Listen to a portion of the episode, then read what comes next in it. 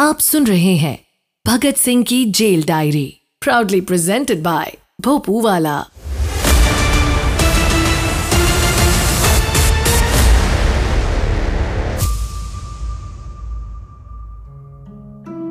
इनकलाब जिंदाबाद। मैं यादविंदर, शहीद भगत सिंह जी के सगे छोटे भाई कुलबीर सिंह जी का पोता हूँ। इस नाते भगत सिंह जी भी मेरे दादाजी लगते हैं। आज हम भगत सिंह जी को भगत सिंह जी के रूप में ही आपके सामने लेके आए हैं कि शहीद भगत सिंह एक दोस्त के रूप में कैसे थे? शहीद भगत सिंह एक बेटे के रूप में कैसे थे? एक भाई के रूप में कैसे थे? और तो और जो विशेष बात ये कि वो एक व्यक्ति कैसे थे, एक इंसान कैसे थे? और कैसे वो क्रांतिकारी बने? तो उनके द्वारा लिखे गए उनके जो खुद के पत्र हैं, जो उन्होंने अपने परिवार वालों को लिखे, अपने मित्रों को लिखे, देशवासियों को लिखे, वो सब आपके सामने हम समक्ष आपके लेके आ रहे हैं। इस पॉडकास्ट के लेखक राइटर स्वयं भगत सिंह हैं पर हमने इसकी भूमिका बांधने के लिए कुछ राइटर्स का साथ लिया है जिसके माध्यम से हूबहू भगत सिंह जी के विचार आपके सामने आपके समक्ष रखे जा रहे हैं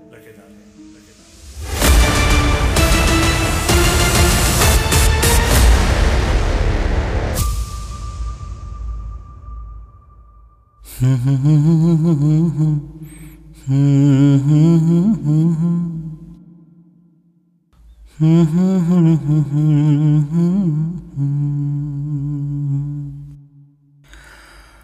मेरा रंग दे बसंती चोला, मेरा रंग दे। मेरा रंग दे बसंती चोला, मैं रंग दे बसंती चोला, मैं रंग दे बसंती चोला। कितना आसान होता है किसी इंसान या उसकी विचारधारा को गलत ठहराना? बिना सोचे, बिना समझे। किसी ऐसे निष्कर्ष पर आ जाना जिसकी समझ भी आपको नहीं है। इसीलिए तो मॉडर्न रिव्यू के संपादक रामानंद चट्टोपाध्याय जी ने जो किया, वो किसी भी जिम्मेदार पत्रकार की हरकत लगी ही नहीं। हमारे इंकलाब के नारे जिसकी पुकार लगाते हम जान तक दे सकते थे, उसका मज़ाक बनाना, उसको तोड़ मरोड़ कर पेश करना मैं कैसे बर्दाश्त कर सकता था? मॉडर्न रिव्यू के उस लेख को पढ़कर मेरे साथियों के चेहरे पर जो शिकन आई थी, वो क्रोध से तो कहीं ज़्यादा थी। और अभी तो हमारे साथी यतेंद्र दास की शहादत को याद कर हमारा हौलता खून भी ठंडा नहीं हुआ था, कि संपादक महोदय ने उसकी कुर्बानी को ही गलत ठहरा दिया। हम लोग इनकलाब का नारा लगाकर जिस क्रांति की बात करते थे, उस नारे को ही गलत ठहरा दिया। दुख की बात यह है कि आज़ादी की लड़ाई अब ना केवल अंग्रेज़ों और भारतीयों के बीच बची थी, बल्कि एक विचारधारा की लड़ाई बन गई थी।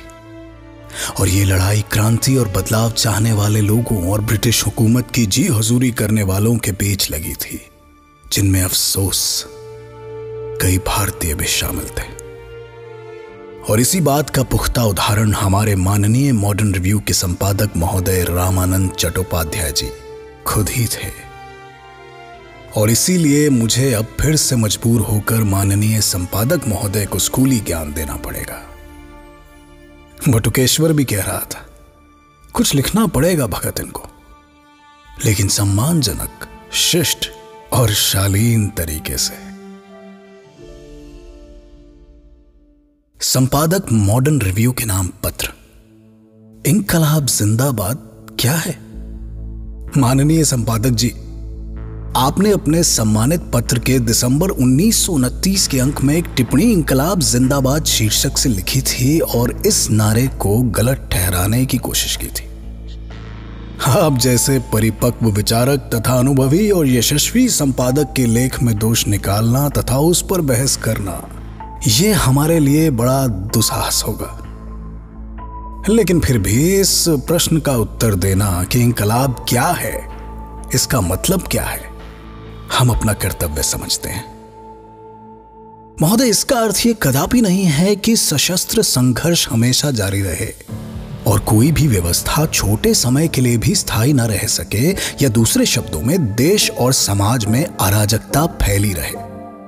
उदाहरण के लिए हम यतेंद्र नाथ जिंदाबाद का नारा लगाते हैं। अब इससे हमारा तात्पर्य होता है कि उनके जीवन के महान आदर्शों तथा उस अथक उत्साह को सदा सदा के लिए बनाए रखा जा सके। जिसने इस महान बलिदानी को उन आदर्शों के लिए अकथनीय कष्ट झेलने एवं असीम बलिदान करने की प्रेरणा दी। महोदय, ये नारा लगाने से हमारी ये इच्छा प्रकट होती है कि हम भी अपने आदर्शों के लिए एक ऐसे ही अचूक उत्साह को अपनाएँ। यही वो भावना है जिसकी हम प्रशंसा करते हैं। इसी प्रकार से हमें इंकलाब शब्द का अर्थ भी कोरे शाब्दिक रूप में नहीं लगाना चाहिए। क्योंकि शब्द का उचित व अनुचित प्रयोग करने वाले लोगों के हितों के आधार पर इसके साथ विभिन्न अर्थ और विभिन्न विशेषताएँ जोड़ी जाती हैं। क्रांतिकारियों की दृष्टि में यह एक पवित्र वाक्य है। क्रांति या इंकलाब का अर्थ अनिवार्य रूप से सशस्त्र आंदोलन नहीं होता। इसमें संदेह नहीं है महोदय, कि कुछ आंदोलनों में बम पिस्तौल एक महत्वपूर्ण साधन सिद्ध हुए लेकिन केवल इसी कारण से बम और पिस्तौल क्रांति के पर्यायवाची नहीं हो जाते। विद्रोह को क्रांति नहीं कहा जा सकता। इस वाक्य में क्रांति शब्द का अर्थ प्रगति के लिए, परिवर्तन की भावना एवं आकांक्षा है। लोग साधारण जीवन की परंपरागत दशाओं के साथ चिपक जाते हैं और परिवर्तन के विचार मात्र से ही कांपने लग जाते हैं। यही एक निष्क्रियता की भावना है, जिसके स्थान पर क्रांतिकारी भावना जागृत करने की ज़रूरत है। महोदय, क्रांति की इस भावना से मनुष्य जाति की आत्मा स्थायी तौर पर उत्प्रोत रहनी चाहिए। जिससे कि रूढ़ीवादी शक्तियाँ मानव समाज की प्रगति की दौड़ में रुकावट बनने के लिए खड़ी ना हो सके। ये आवश्यक है महोदय की पुरानी व्यवस्था स्थायी ना रहे और हमेशा नई व्यवस्था के लिए स्थान बनाती रहे, जिससे कि एक आदर्श समाज स्थापित हो सके, जो संसार को बिगड़ने से रोके। और बस, यही क्रांति से हमारा अभिप्राय है महोदय, जिसको हमेशा दिल में रखकर हम इनकलाब जिंदाबाद का नारा बुलंद करते हैं। उम्मीद है आपको हमारा ये तर्क रास आया होगा। आपके आभारी, भगत सिंह पटुकेश्वर दत्त।